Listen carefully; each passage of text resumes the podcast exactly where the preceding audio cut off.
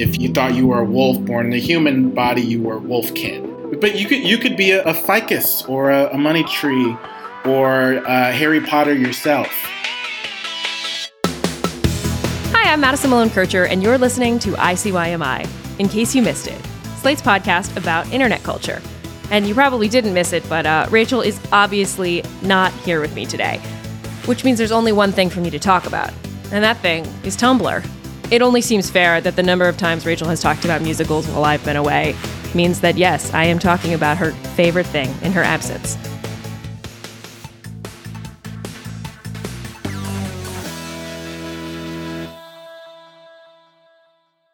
We thought we would take the opportunity to share with you an interview from one of the earliest episodes of ICYMI, but one that still feels strikingly prescient today, especially given the recent mass shooting in Buffalo, New York, allegedly perpetrated by an avowed white supremacist. I'm talking about a conversation that we had with Dion Berry in April of last year. Dion is the founder of the Tumblr blog, This Is White Privilege. Today, we'll be sharing an extended cut of that interview, featuring a few more of his insights that we feel are even more relevant to the current conversation. After the break, Rachel and I will be back with Dion.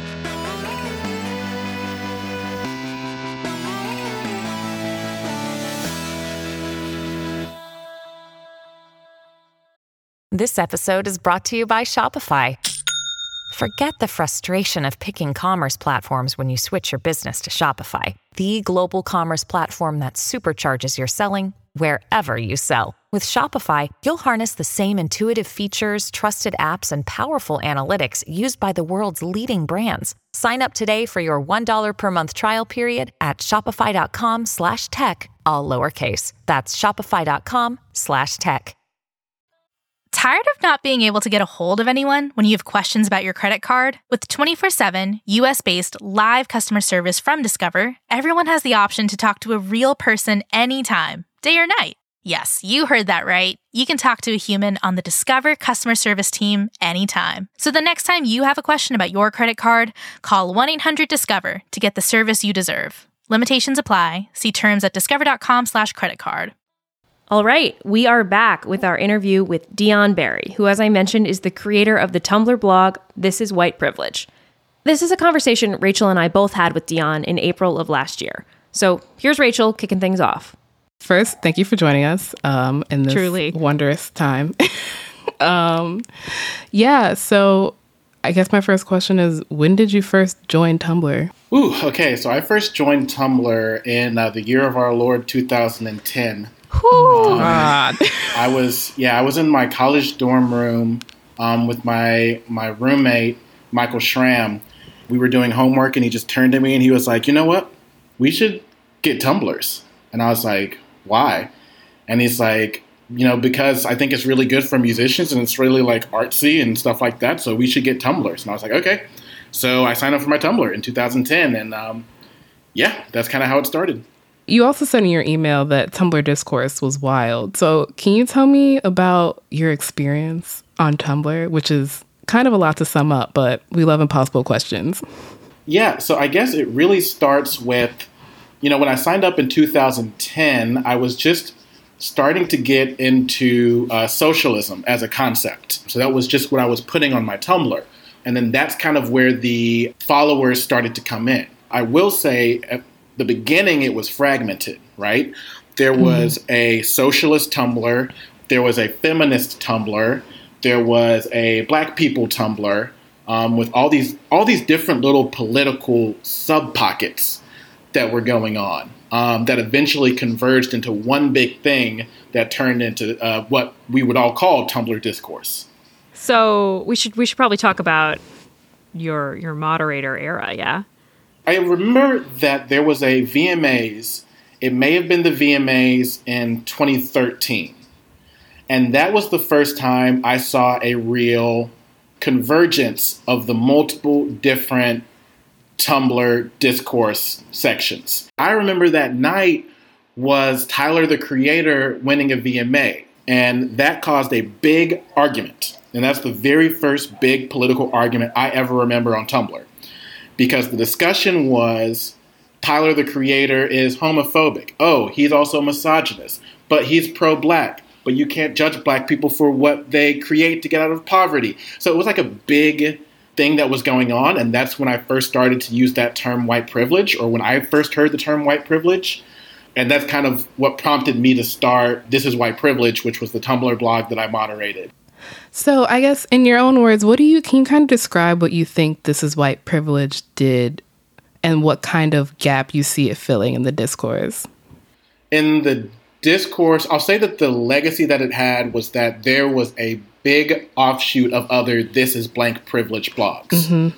I think the gap that it filled was it took a very complex topic, which was privilege, and it simplified it into these small bite-sized chunks that were easier to understand. And the kind of basis of the blog was, oh, if you're someone who doesn't believe in privilege and you say, oh, show me an example. Well, here is a million bajillion examples of how white privilege works and how it functions.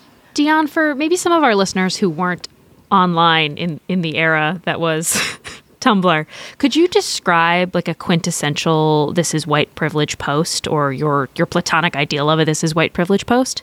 Oh, yeah. The post would be a really simple text post.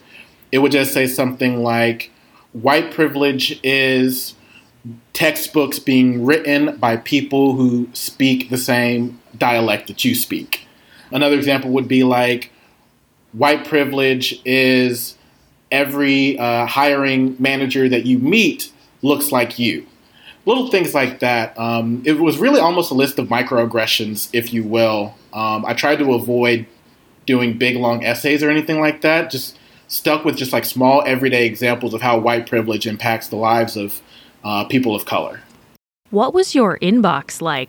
My inbox was very fraught. There were a lot of people who were very angry about the blog. You know, it's Tumblr in 2013. There are rape threats and death threats, and there's racial slurs. All of that stuff was being kind of hurled at me on a pretty consistent basis.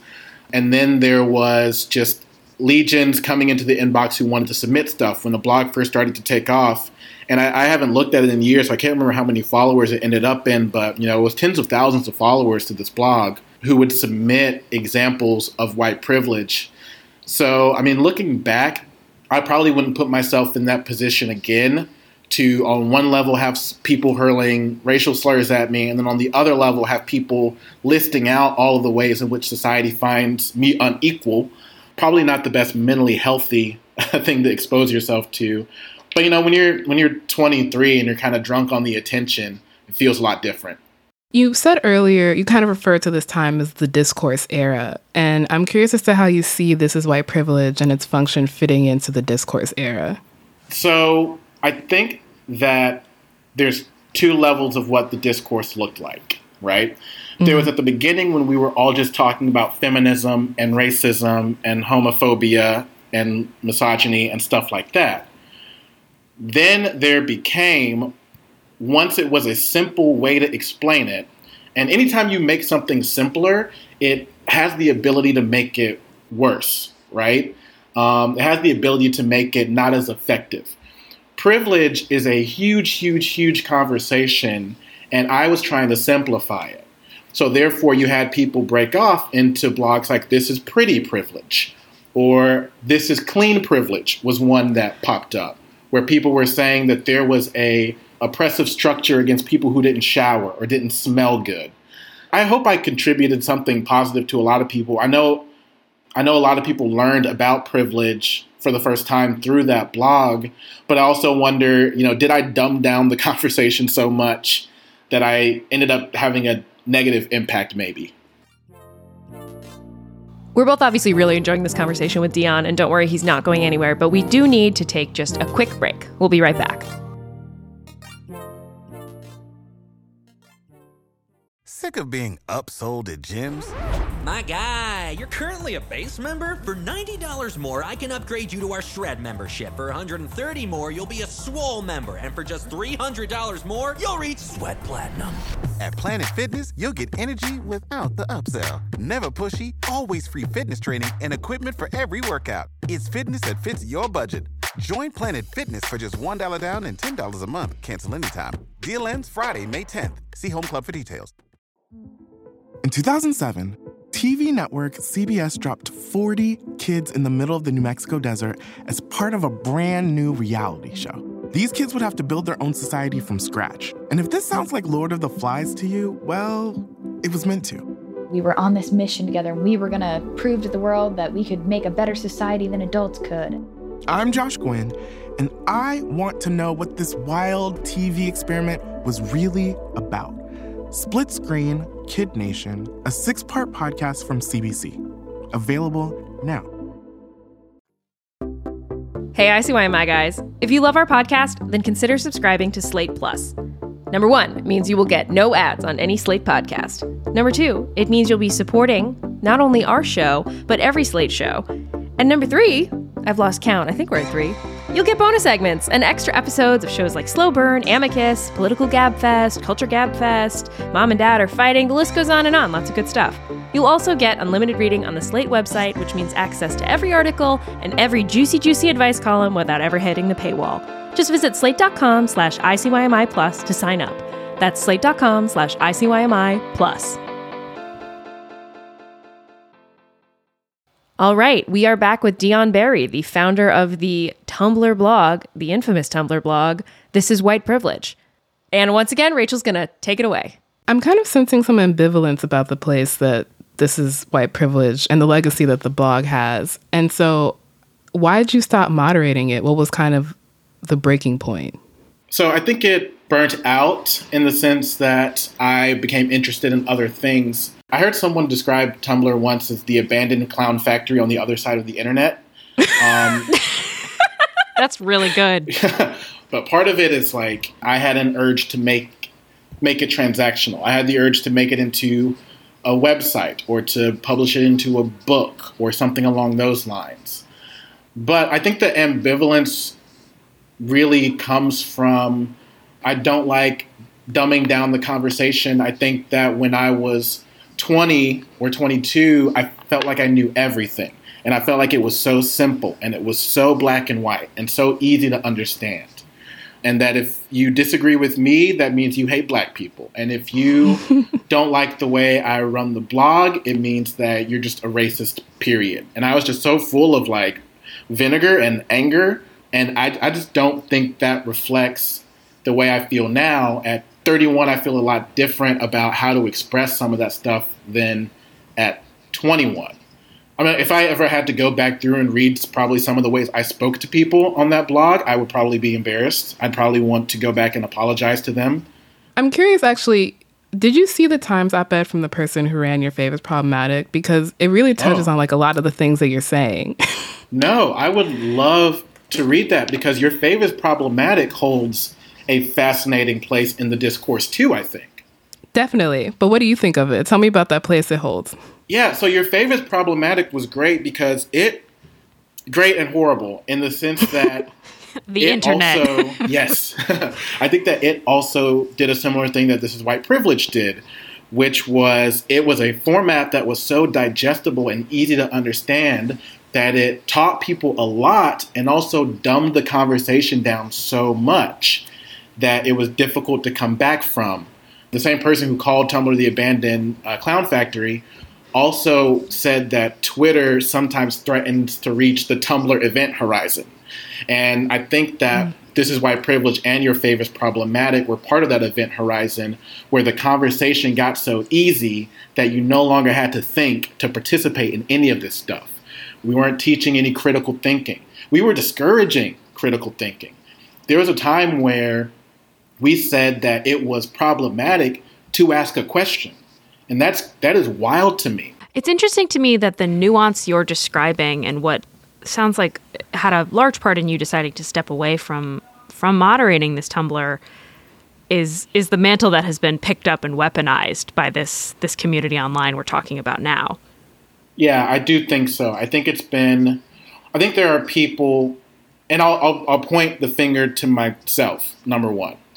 I was attracted to the amount of attention and quote-unquote power and the voice that I had on 2013 to 2016 Tumblr. I was learning for the first time what my ability was to mobilize a group of people on the internet, which is now my job and what I do professionally.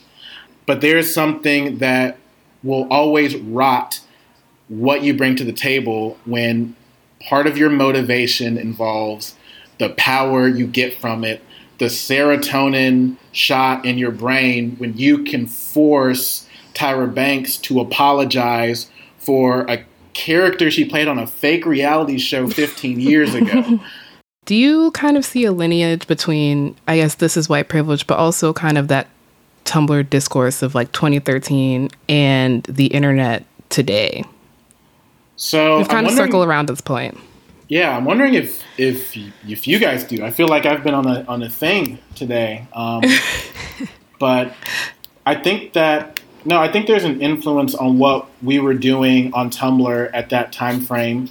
I don't know if it's just looking at it from my narrative scope, in the sense that I learned about a lot of the stuff for the first time on Tumblr, and then I was able to take it to other places. Now when I see a phrase on Reddit or Twitter or TikTok that I first heard on Tumblr, like, of course, I connected with Tumblr, but did Tumblr actually have a legacy on the whole internet for that? I'm not sure. I know that other social media channels did not feel, to me, to be breeding grounds for those conversations. To me, they happened on Tumblr. Yeah. I mean, I hesitate to say this, even though it's semi-true. I kind of grew up on Tumblr in that I got on Tumblr when I was in high school, which I think is when your brain is the softest and therefore the most susceptible to a lot of this stuff. And it's been interesting seeing the way, as you've said before, the kind of raw anger you have at that age change into something different. And so I don't know if it's Tumblr specific or the fact that we all just retread the same things every 6 years on the internet, because the internet has the memory of a goldfish. But so much of what's happening right now is like so deeply familiar in a way. And I don't know if it's just because there's a new generation of people who weren't on Tumblr and therefore aren't nearly as exhausted by it, or if it's just like we're just cycling back. So I'm a professional wrestling fan. That was my first fandom I ever had. And I think that what you're saying is a very similar thing that you might see there, where, you know, people get so angry about something they might see on their screen, and I'm not angry about it because I'm like, nah, man, we did this 7 years ago with a different wrestler. Like, it's the same thing. And there's a concept in wrestling that you can repeat the same angle or the same story or the same character every 7 years because enough people have cycled in and out that, you know, people really don't remember or they think it's fresh. So I think that's a similar thing to what we're experiencing in our current discourse, the current mobilization of anger that we see. I don't know, maybe it's the idea that you get older, you move to the center because you've had a lot of these conversations, or you get older and you feel like the center has now shifted onto you. But it's kind of complicated to pick it out. We'll see. We'll see at 41 how I feel about it. We'll check back in 10 years. If you could go back to 2010 or the day that you decided to start This Is White Privilege, knowing everything you know now, would you still do it? Me, with the same mindset I have now, I wouldn't. I don't want the smoke. I don't want those problems. The earlier part of my career was really trying to be a provocateur. But I think that people learned good things from those blogs. I don't think everything that we learned was bad. I just don't personally look back on that as something I'm proud of necessarily. It helped me understand how to build an online community, but I'm not necessarily proud of the way that it made me behave. I think our last question is, how do you think This Is White Privilege would be received if you started it tomorrow? I think that it would work extremely well on TikTok. TikTok works in small, digestible bits. It's an audience of people who are primed to relearn a lot of this language and primed to redefine a lot of it. You know, if I got on the app right now and just started reading them off one by one in each video, I think many of the videos would start to blow up, because social apps have determined that the more you can get somebody to comment and argue on your post, the more they will show it to more people. So I think it would be received well today if it was the exact same format. I think it would be received well on Twitter. It works on Instagram. And I don't know that that's necessarily a good thing. I don't think it's a good thing that the same exact conversation in the same exact format that we had 8 years ago would basically still function the same way today. It's an exhausting thing to kind of go back and forth. When Trayvon Martin, his murderer, George Zimmerman, was found not guilty, that was a shift for me in my mindset, almost like a throw in the towel moment. Well, if we can't win this one, what can we win? If you can walk out on the street and murder a black teenager for no reason, then, you know, what are we in this for? And for a long time, that formulated as anger. And eventually it just kind of hardens into this focus on what can we actually do? How can I actually stop a black kid from being shot in the street? And my response to that is never yelling at some random person on Twitter with 100 followers who used the N-word because he heard it in a rap song. That's just not what I have the energy for anymore. I don't see the validity in mobilizing the entire social media army against relatively small stuff like that, if that makes any sense. Not that I think white people using the N-word is small. Please, no one quote me on that. Not what I'm saying, but still. I know I said that's my last question. My actual last question, which is more of a fun question, depending on what you answer is, what is the absolute wildest take you remember seeing on Tumblr? That the Otherkin group that was there. I don't know if you remember Otherkin. I do. But in case hypothetically someone on this call does not, could you describe it? An Otherkin was a person who believed that they were a non-human of some kind. The comparison that they would use would be you know, transgender people, you might say, oh, it's a man born in a woman's body or something like that. That's older language people used to use. That's kind of the language that Otherkin would use for an animal or a cartoon character.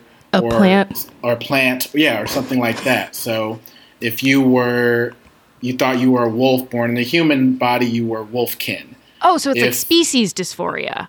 Similar, or but you could be a ficus or a money tree or Harry Potter yourself. Wildest discourse I ever saw was that it was wildly inoffensive to be somebody else's kin if they had claimed it first. So if I was Batman kin, right? That means I am the only one who's allowed to be Batman. And if I encounter someone who also claims to be Batman kin, we have to figure out who posted it first on Tumblr, and it's extremely problematic for that person to claim to be a kin of a thing that is my kin. Unless we're shared spirit kins, then we're one spirit in two different bodies. So that was probably my favorite one. That's probably one where I looked at it and I was like, you know, I don't know if this website's for me anymore. I had fully blocked out Otherkin from my brain, and now I need to like go crawl in a hole somewhere because that was a wild time to be alive. This was really great. I'm so glad that we did this. Thank you so much. Yeah, thank you. You're welcome. Thank you for having me on.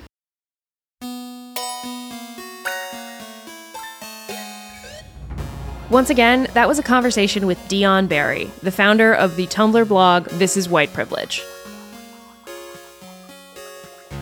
All right, that's the show. We'll be back in your feed on Saturday, so please subscribe. It is the best way to make sure that you never miss an episode. Leave us a rating and review on Apple Podcasts or Spotify, and tell your friends about us. Seriously, please, tell your friends about us. We really appreciate it. You can follow us on Twitter. We are at ICYMI_pod, or you can always email us, ICYMI@slate.com. ICYMI is produced by Daniel Schrader, Rachel Hampton, and me, Madison Malone Kircher. Alicia Montgomery is Slate's VP of Audio. See you online, Rachel Voice, or on Tumblr.